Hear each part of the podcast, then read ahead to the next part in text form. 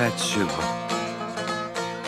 Hvis du vidste, hvor jeg græder, langt borte fra dig. Jeg er så alene i udlandet. Intet smager mig her. Min elskede, vi må vende tilbage til hinanden. Min krop er fuld af mørk længsel. Der er så langt imellem os. Jeg kan ikke udholde mere. En meget sort kærlighed griber om min hals.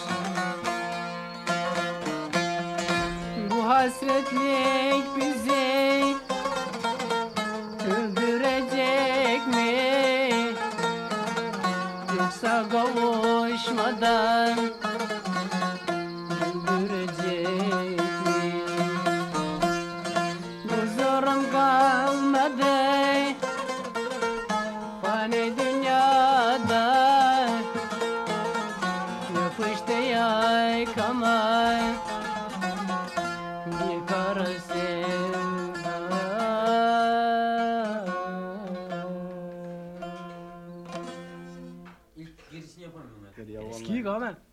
Det er vores kultur, mand. Skulle lige så også sige det. det er ikke engang løgn, du.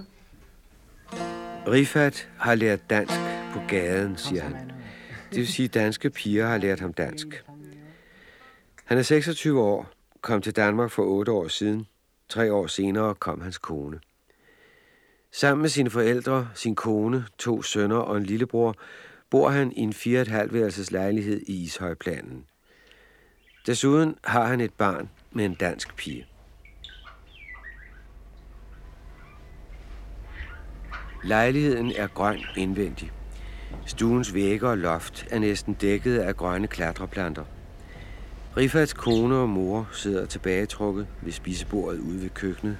Rifats far er lige kommet hjem, har fået teen serveret, sidder i sofaen sammen med Rifat. Vi taler om lillebroren, der snart skal giftes. Han er 15 år, og hele familien skal rejse hjem til landsbyen et par måneder senere for at holde bryllup. Det er sindssygt. Det er sindssygt, synes Rifat. Hans kone råber hen fra spisebordet. Hvorfor skulle han ikke giftes? Er det måske dig, der skal ligge med bruden? Oğlum. Benim ağzım yanık Güç demirimi bağlarsan Bare ødelæg hans liv. Det er i orden, mumler Rifat. Faren blander sig. Hør nu her, min søn, siger han kærligt. Jeg har set alt det, du har gjort. Det skal ikke ske med ham. Han skal giftes tidligt, så hans øjne ikke åbnes. Det kan du ikke, siger Rifat. Men jeg gør det, svarer faren. yapıyor mu yani biri suçlu? suçlu? Vursan yazına madem görüyorsan. Böyle gördün demişsin sen kızından gezegen demişsin. Çarpsan yazını kardeşi sen. Neden çarpmıyor? Skal han ikke have lov til selv at bestemme, spørger Rifat. Han har ikke ret til at regne efter de danske piger. Rifats far råber. Yaşı 16 bu. Hvor længe skal jeg vente med at se ham gift, spørger faren. Jeg er snart 50. Ha? 17 yaşında mı verem? Verim. Niye demeyecek? Og når du er død, indskyder Rifat, så er det lige meget med ham. Hvem tænker du på? Dig selv eller din søn? Det er ikke derfor, siger faren. Han kommer til at holde af sin kone. Ben o zaman göreceksin mi onu? Benim eşim 50. Peki tam tam bunu. Sen kendi rahatını düşünüyorsun, çocuğun rahatını düşünüyorsun. Nej, han gør ikke, siger Rifat. Jo, han gør. Rifat vil gerne have, at de ventede med det bryllup et par år. Ben onu e, sağlamda, sağlamda ben onu everim de. Düğün göreceksin, orası ne bu kesilsin. Yok. Ve Değildir. Bağlanır ona. Vallahi bağlanır ona. Hans far indvender, at Rifat gerne må bestemme, hvornår det bryllup skal være, hvis han selv opfører sig ordentligt. Men hver gang det bliver fredag, så forsvinder Rifat og glemmer sin familie. Bana de ki bak. Baba. Bu sene düğün değeren de yeni sene gidendi. O bir sene gidendi. Camdan başına. Bağrıma basarım. Yalnız cebine parayı doldurun. Hvis du tænkte på din kone og din familie, så vil jeg også gerne vente med din brors bryllup, afslutter faren. İki çocuğun yok mu onun da böyle bir gezme hakkı, bile- plaj hakkı? Baba yok mu? Onlar da babaya servis. Ha, onları düşünsün madem. Belki seve seve teyir edeceğim ben izini. Bir sene iki sene teyir edeceğim izini.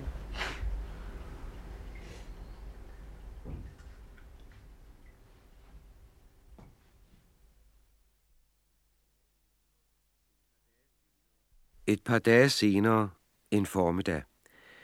Rifats lillebror har fri fra skole. Hvad føler han ved snart at skulle giftes? Mut svarer han som en dansk skoledreng. Det ved han sgu ikke. Hvordan er det? At skulle ned og giftes med en pige, man aldrig har set. Det ved jeg sgu ikke. Hvor gammel er hun? Ja, hun er mindre end mig, men jeg ved det er sådan. Kaç yaşında nu? Ja, 15. Har du set hende? Ja, nogle øh, fire år siden. Nå, der var hun øh, 11. Ja. Har du ikke set hende siden?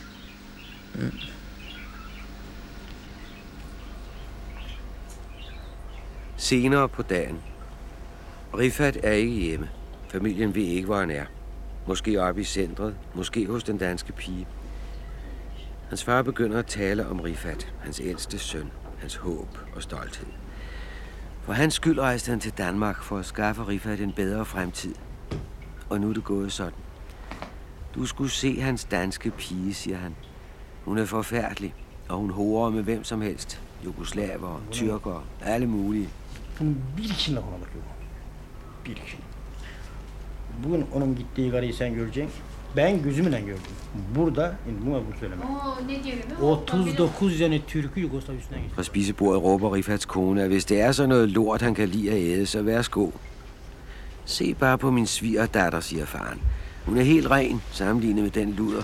Güzel orospu bir güzelce öldürün ondan sonra ben Türkiye'ye giderim. Ben ne istedim ben Türkiye'mdeki evi? Evet adam olsun da ama Türkiye'mdeki evi ekmeği istemiyor, para istemiyor. Adam olsun da basın olsun buradaki evim benim.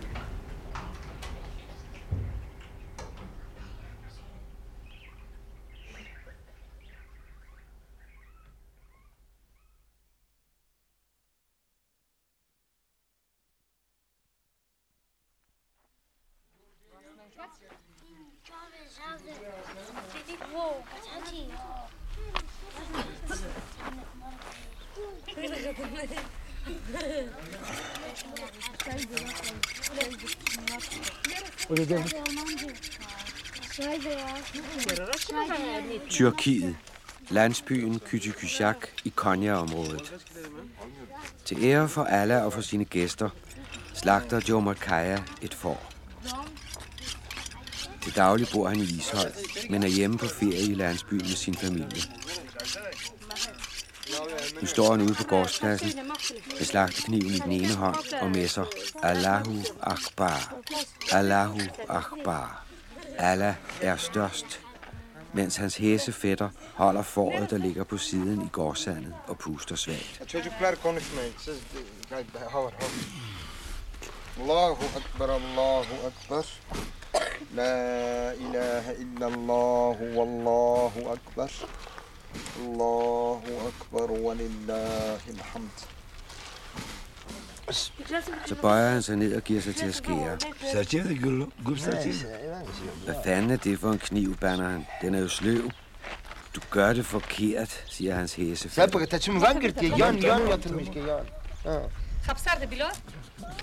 Halsen og pulsåren flænses op.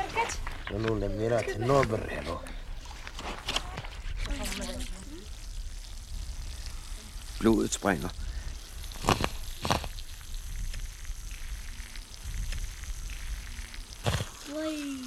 Snorkene går foråret ind i bevidstløsheden.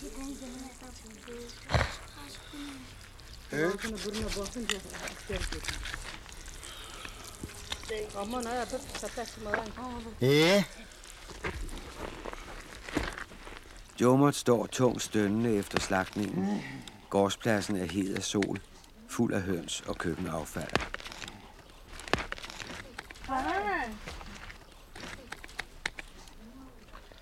Gel.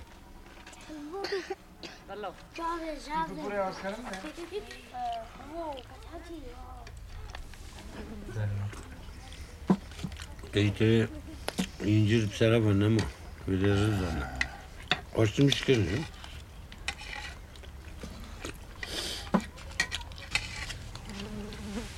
Tre timer senere spiser vi. På tyrkisk landsbymaner. Søber af samme skål og fad. Rundt om den store metalbakke, der er anbragt på en lille træsokkel, sidder vi i skrædderstilling med en fælles du fuld af fedtpletter. En stor serviet, vi alle sammen tager op over knæene. Der er fætteren, to af Jomerts brødre, Jomert selv. Vi spiser. Først suppen, som vi søber af samme rosa plastikskål. Derpå forkødet, salaten og risen fra små fade eller dybe tallerkener. Velopdragen smasker vi med læberne, mens vi tykker kødet.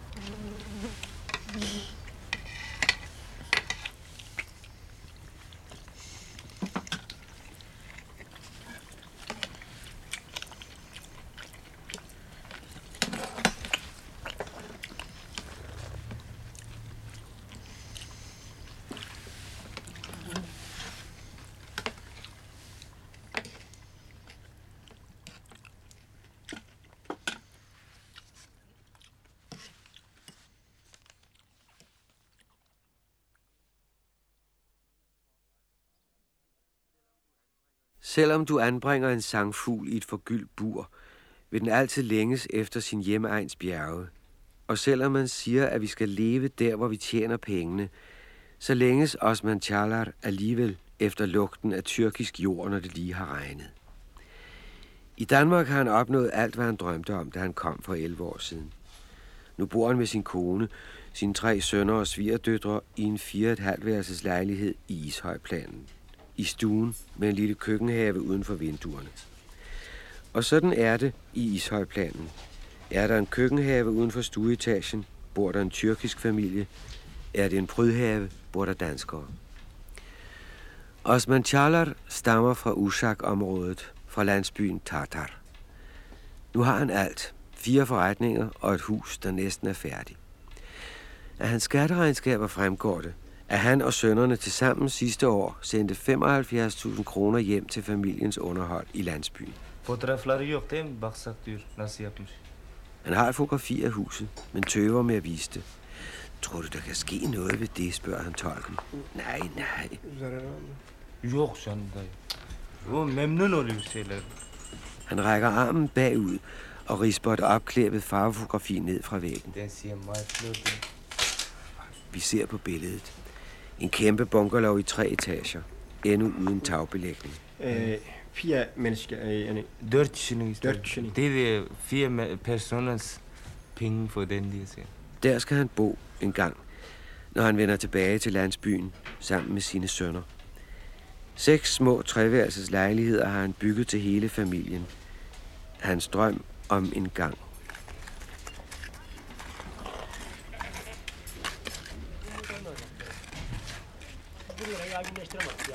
Valla de... Ne olmadı bak. Anca bir iskelesini bulduk yani. Aradın doğru şeyleri Landsbyen Tartar i Ushak-området. Osman Charlas hus. Ushak-området er helt anderledes end det ørkenagtige Konya-område. Grønne dale, frugthaver, omgivet af jordbrune bjergprofiler. Osman Charlar er hjemme på ferie for at overvåge byggeriet.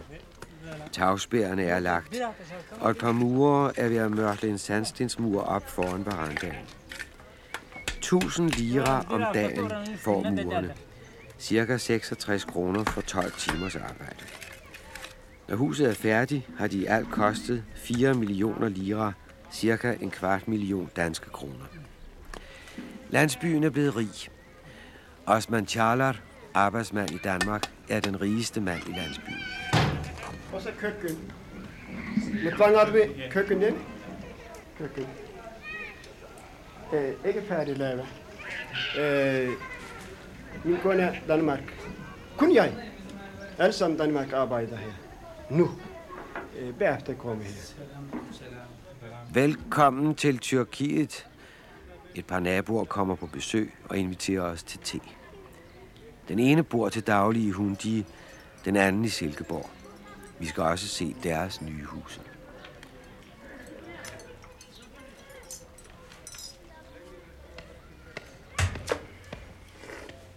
Selvom de bygger store huse i landsbyen, så ved de ikke, om de nogensinde vender tilbage for at bo i dem. De er usikre.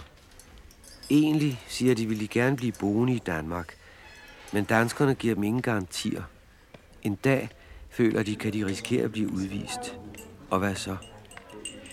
Derfor sikrer de sig i landsbyen, sparer op, investerer i huse og forretninger. Og hvis de aldrig vender tilbage til landsbyen. Forløbig har Osman Charlotte brugt 4 millioner lira på sit hus. Måske en dag kommer deres tomme huse til at stå som ruiner over drømme og afsavn, som minder i den landsby, de selv, deres børn og især deres børnebørn for altid har forladt. Çünkü şu ide su egepengi. Çi ide su egepengi.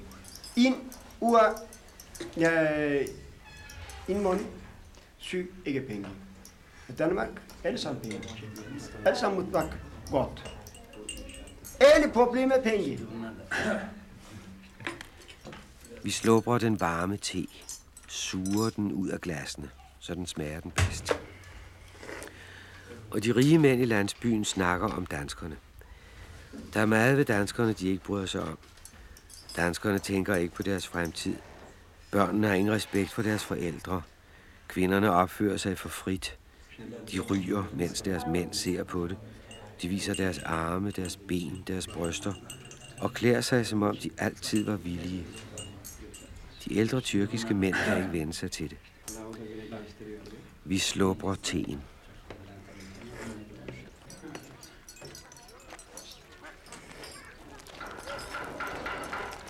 Udenfor på tærskepladsen går en mand forbi med sit æsel. Ender snadrer i de mudrede vandhuller. Sidst på eftermiddagen sidder konerne i deres stærkt farvede posede bukser i skyggen af træerne i små grupper og ligner store blomster. De hækler, strikker, spiser vandmelon eller stikker grønne tobaksblade på tynde pinde.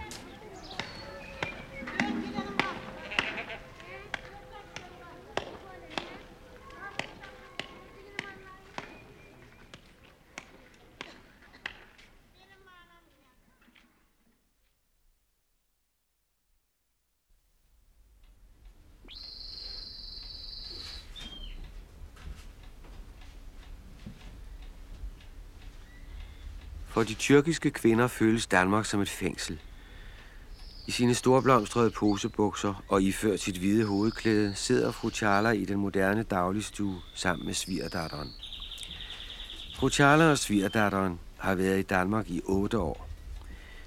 De savner stadigvæk lugten af tyrkisk luft. Her i Ishøj er de omgivet af fremmede. I landsbyen vidste man altid, hvem der var gode mennesker og hvem der var dårlige. Her bor der 39 forskellige ukendte folkeslag. Og tyrkiske kvinder har det hårdt, siger de. Danske kvinder har det godt. De går på arbejde om dagen og drikker sig skide fuld af mad. Ha, eh, Turkish eh, e, kadınları mangalbayt. E, eh, dansık lidalbayt. So, so, viski, viski, Ja. Ya. Diğer başkası var. Kadın kızım Aşamada çalışıyorlar. Sabaha kadar içiyorlar, içiyorlar, hora koyuyorlar. E, no, oğlan eve vermeyecekler. çekler? Kız çıkar? Ja, e, okay. Det er de tyrkiske mænds ret at gå og komme, når de vil. Vi kan ikke sige noget, siger fru Charla. Det må vi nøjes med, tilføjer svigerdatteren. For danskerne er familien lige meget. De gifter sig otte gange og bliver skilt igen. Fru Charla peger ud af vinduet. Overfor dem bor der en dansk luder. Hun bruger hver dag mellem 10 til 15 mænd. Og når hun er fuld og ser en tyrkisk mand, så får hun lyst og kalder på ham. Og fru Charla tilføjer, det er fordi tyrkiske mænd er mere mandfolk. En dansk dame skal bruge mange danske mænd. En tyrkisk dame har nok i en. Vallahi billahi onu genç yolla. karısı yapmış. Hele bir de içti içti de. Türk erkeğini gördü mü çal yakasından alır oturuyor koyar kucağına. Bundan bu değil mi? Teyze de Ya şey vallahi Türk'ü şöyle vallahi mert oğlu mert gibidir Türk'ü. Türk e, inmen in e, kone. Dansık e, magmen. In kone. Ja. Når de tyrkiske mænd kommer til Danmark, begynder de at leve som danskere. Og det bliver de ved med, selvom deres koner kommer herop, siger svigerdatteren. Nogle af konerne kan lukke øjnene, andre kan ikke. De bliver meget kede af det. Hele dagen sidder vi ligesom fugle i bur. Det regner og regner og regner i Danmark. Alle har tildækket solen, fordi de danske kvinder er så afklædte. Om alle vil, siger hun, skal vi rejse hjem på ferie til næste år. Danmark er som et fængsel for de tyrkiske kvinder, og deres mænd skammer sig over at føles med dem på gaden. De går altid 10 skridt foran og lader som om, de ikke kender deres koner. I morgen skal hun sige til sin mand, hvis du går over i center, jeg føles med dig. Jeg skal også, du kan ikke blive ved med at gå alene, jeg skal også med, skal hun sige til sin mand. Det er ikke på grund af kun det.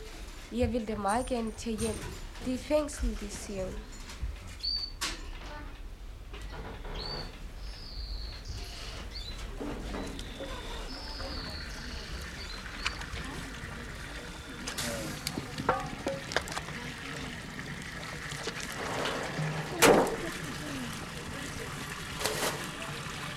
Tyrkiet. En landsby i Konya-området. Ved brønden vasker kvinderne tøj. Det er sidst på dagen. To store grugkedler bobler over en ild af kvæs, mens konerne ligger på knæ i det våde grus og banker vrider det sorte sæbevand ud af tøjet.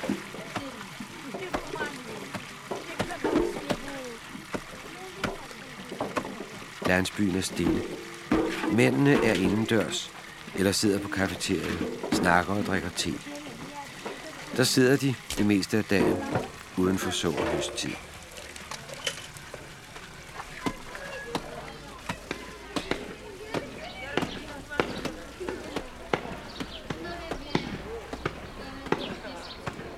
Efter at mændene begyndte at rejse til Europa, har landsbyerne omkring Jenichoba haft fremgang.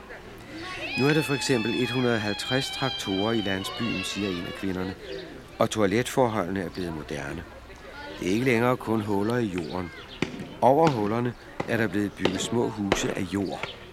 Derinde sidder man på hug, på brædder, der gynger knirkende over en pøl af vand og lort, cirka en halv meter under en.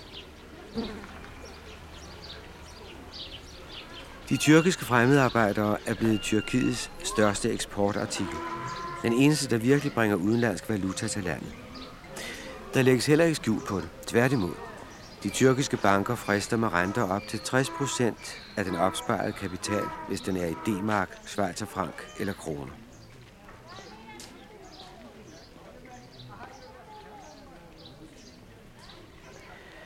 Jeg sidder her i landsbyen og tænker på de første tyrkere, der kom med toget til Københavns hovedbanegård og steg ud i de vantros verden. Forpasser og bondekale var de fra et andet århundrede.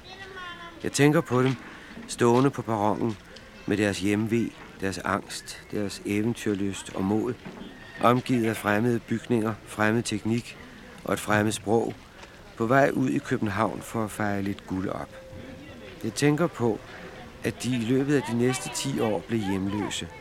Hverken indvandrere eller udvandrede, selvom de fastholdt deres tyrkiske identitet næsten stærkere end i Tyrkiet, og alligevel ikke hører nogen steder hjemme.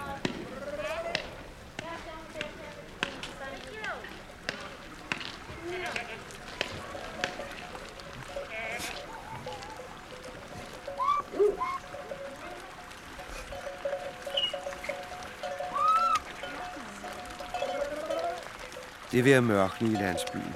Det blålige aftenlys gør jordhusene sorte.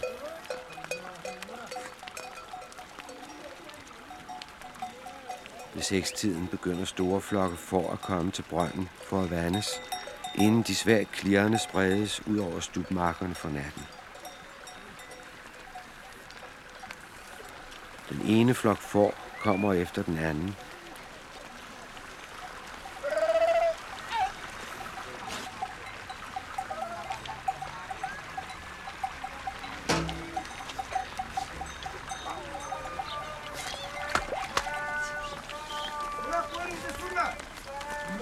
Fra minareten kaldes der til aftenbøn.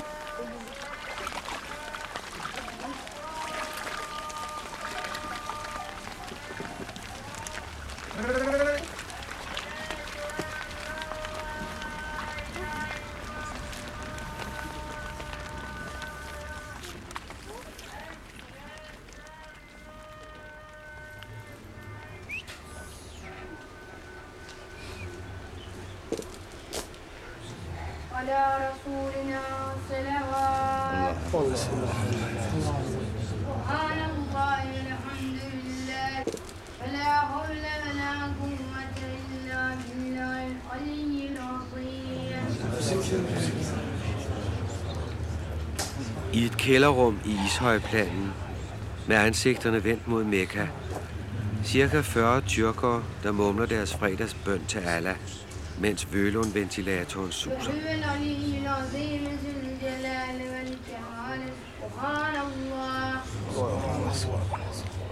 På gulvet hen over det småmønstrede væg til væg tæppe er trukket skrå strimler af sort isolertape. Vinkelret på tapen er retningen til Mekka.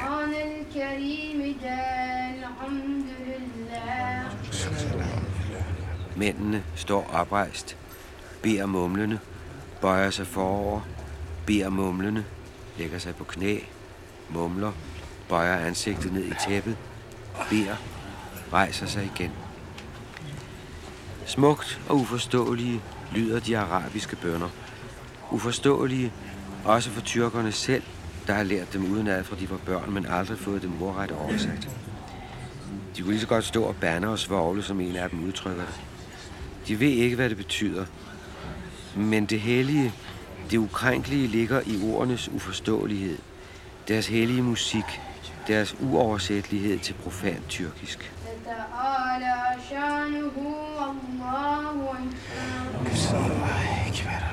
Mere tyrkiske end i Tyrkiet bliver de tyrkiske fremmedarbejdere, især de ældre, overholder Koranens forskrifter og lever et traditionelt familieliv. Det er de unge mænd, der bryder familiesammenholdet ved at gå med danske piger. I landsbyen kunne kvinderne med sindsro lade deres mænd gå på det lokale kafeterie. Der mødte de kun andre mænd, drak te og skændtes om, hvis æsel der var bedst. I Danmark møder de danske kvinder, når de går ud og lader sig friste. Ja, ja, høj,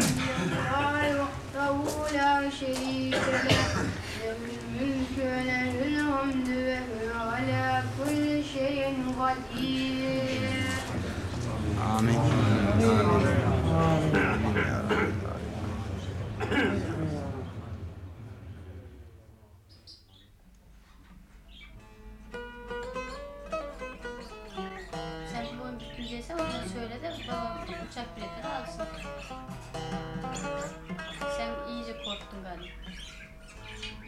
Han er hjemme, skjuler Rifat sig i sin musik. Hans kone får hovedpine. Hun går rundt og forbander ham, mens han klemper. Hun er så ked af det.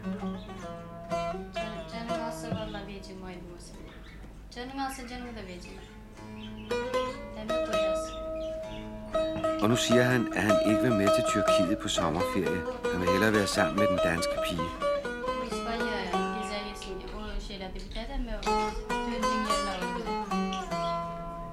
Allah vil tage dit liv, banner hun. Din røvpuler, mumler hun. Gid Allah ville ødelægge dit liv, ligesom du har ødelagt mit. Rifat lægger sassen fra sig. Du vidste jo godt, at jeg kom sammen med andre piger, dengang du kom herop. Og hvis du ikke vidste det, så vidste min mor det. Men vi elskede jo hinanden i Tyrkiet, indvender hans kone. Det var jo dig selv, der ville have mig herop, ikke? Jo, indrømmer Rifat. Han skal bare rende rundt med alle mulige kællinger og luder. Han går ud og elsker dem og kommer træt hjem. Det er den slags, han bedst kan lide. Dem alle mulige har stukket kæppen op i. Ikke, råber hun til Rifat. Er det ikke dem, du bedst kan lide? Sonra çıkıyor birisi ha senin yoluna ben ölürüm. Ben seni çok seviyorum. O diyor bu beni seviyor bu diyor. Seviyorum seviyorlar seni valla arabayı binip de gezmeyi seviyorum. Rifat mumler, det er ikke det, det drejer sig om. Det er ikke mig, der har bedt dig om at lave et barn med hende. Er det, fortsætter hun. Og dine egne børn, har du nogensinde vist vores børn kærlighed? Hvorfor elsker vores far os ikke, spørger de. Hvorfor giver han os ikke en cykel? Men du skal komme til at savne dem. Deres duft vil komme til at pirre din næse. Du er sindssyg, siger Rifat. Ja, jeg er sindssyg. Det er det eneste, du kan finde på at sige til mig. May, işte manyak manyak diyorum kafası diyorum. Her diye diye. Senin aklını alan o işte. Elini şuraya bu da Allah demeyin. Ha, işte sen Allah'ı bilmiyorsun da o da Læg engang din hånd på hjertet og tænk på Allah. Op i røven med Allah, væser Rifat blødt. Jeg kunne ikke finde lykken i hjemme, som det lykke, jeg vil have. Så, så, så fortsætter man det liv, man er vant til. Selvom mænd ikke må. Jeg vidste ikke selvfølgelig. Jeg vidste godt, at jeg skal ikke gøre det. Men man kan bare ikke lade være. Så kendte jeg... Hende der, som jeg er barn med nu. Så, så begyndte nemlig min far, min kone, øh, samarbejde. Ja. Så begyndte hun at lave en hel masse planer. For eksempel, altså, så begyndte hun at kigge med bukser på, og Sminker sig lidt. Altså, så- altså sådan, det er ikke noget, hun skyder. Altså, hun har selv gjort det. Det er bare min far, det ved jeg, ikke? For at få dig tilbage til Ja, ja. Altså, hun, så han sagde bare, hun, hun kan da også blive sådan, som du ved. Som de danske piger. Ja. Du se ud som de danske piger. Nemlig. Men det er jo bare ikke udsigten, der kommer altid. Det er også meningen, at man skal snakke. Det er det. Men det var også det, så hun, hun gik kun tre år i skole. Hvad har hun lært? Ingenting. Hun lærte kun fra sin mor, hvordan skal hun opføre sig for sin mand på en tyks måde. Det har hun lært, ikke?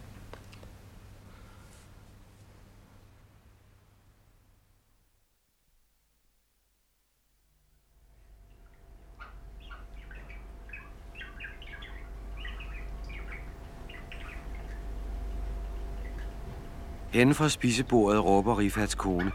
Jeg kunne lige så godt være en fugl, og forstår ikke, hvad jeg siger. Det er lige meget, siger hun. Men nu siger hun altså noget, selvom det gør det hele værre. Nytårsaften tog Rifat hende med hen til den danske pige. Han drak hende fuld og ville i seng med dem begge to. Kan man gøre sådan noget, råber hun. Er jeg hans slave? Ben daha çekiyorum bunu. Çocuğunu aldım, pantolonu götürdüm. Rezil miyim ben burada kapazıyım sağ. Kimin kitabında var? Sen ortaya yatıp da cavur kızı o yana, Türk karısı o yana yatıp da. Yeter galiba, çektim yeter. Dağılama. Lad mig nu forklare det, begynder Rifat. Du vil jo selv med til den nytårsaften. Ja, ja, svarer konen. De var kun tre mennesker, og de delte en flaske martini og en halv flaske champagne. Det bliver man ikke fuld af, siger Rifat. Neyse saat 12'ye geldi. Neyse şampanya, bir birer bardak şampanya içtik şöyle küçük. Ondan sonra e, bu koltuğa oturdu. Başladı küsmeye. Zaten ilk kapıdan girince başladı iş.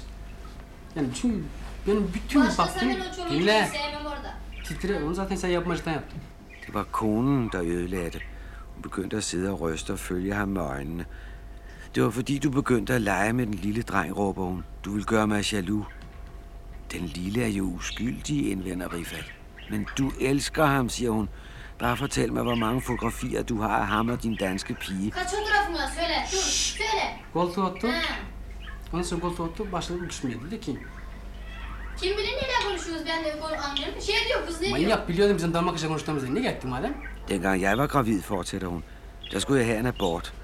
Hvorfor ville du så ikke have, at hun skulle få en abort? Hvorfor tog du alle de billeder af hende og den nyfødte på hospitalet? Det har du aldrig gjort med vores børn. Hvorfor? Rifat mumler. Du ødelagde det hele den aften. Jeg havde jo lovet dig, at det var den sidste gang, jeg var sammen med hende. Ja, ja, råber hun. Du lover, men du holder ikke noget. Rifat tysser. Dinle, dinle. Benim gibi bak. Şimdi aniden olur bak. Elma yiyeceksin ama şimdi. Kızım bir de ben konuşayım. For helvede, hør nu efter, hvad jeg siger. Han fortsætter lavmælt, men intenst.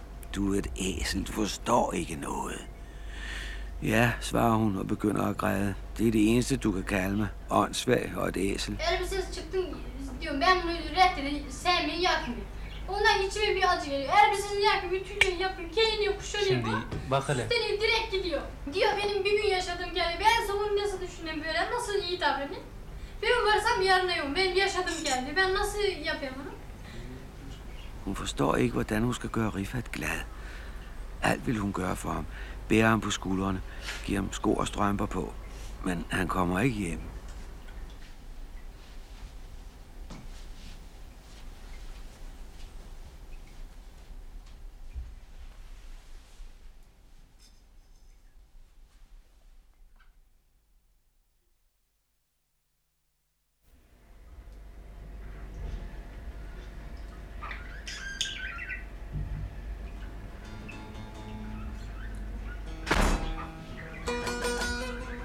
Rifats far er kommet hjem.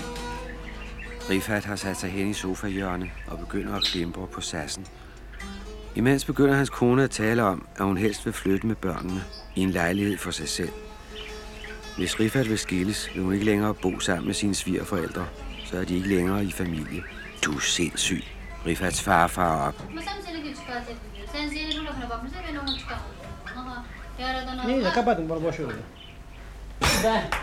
yok ben değilim. Bakayım. Sen. Anlıyor şey konuşma ya. Biz onu niye demem Yok diyorsun? ne Bahsediyorsun diyorsun ya. sana salak. Sana iyilikten anlatıyor sen hala kötüye çekiyor ya. Ben sana Du skal ikke flytte nogen steder. Mine børnebørn skal blive hos mig. Og hvis du skal flytte, så skal jeg nok sørge for, at det bliver til Tyrkiet. Det kan du i hvert fald ikke, siger Rifats kone. Jeg bliver i Danmark med mine børn. Rifats far truer. Han ved godt, hvordan han skal få hende sendt til Tyrkiet, hvis hun bliver ved. Og hold så din kæft, råber han.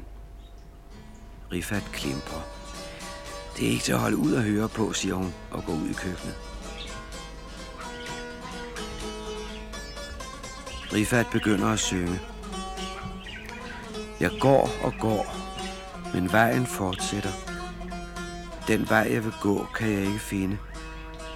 En må jeg finde, der kan se om bag ved solen og fortælle om min sygdom. Det hus, jeg byggede, har en pige ødelagt. En mand skal være ærlig i sit hjerte. Han skal være en mand. Men selvom man er ærlig, kan man ikke udholde problemerne.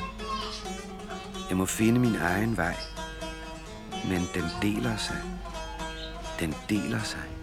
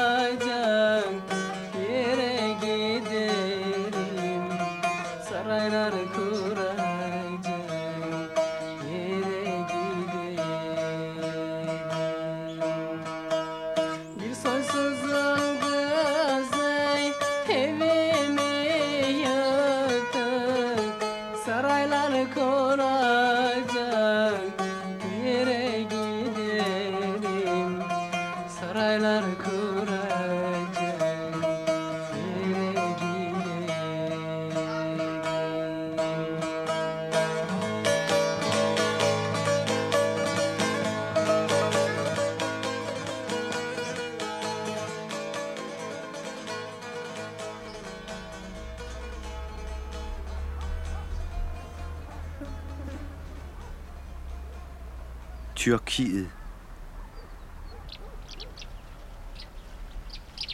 Over landsbyen er der en violet aftenskumring. En hestekærre kører forbi.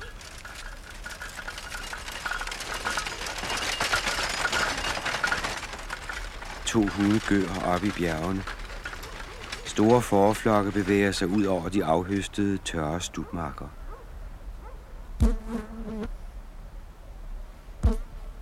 Landsbyens huse forsvinder i mørket. Thank you.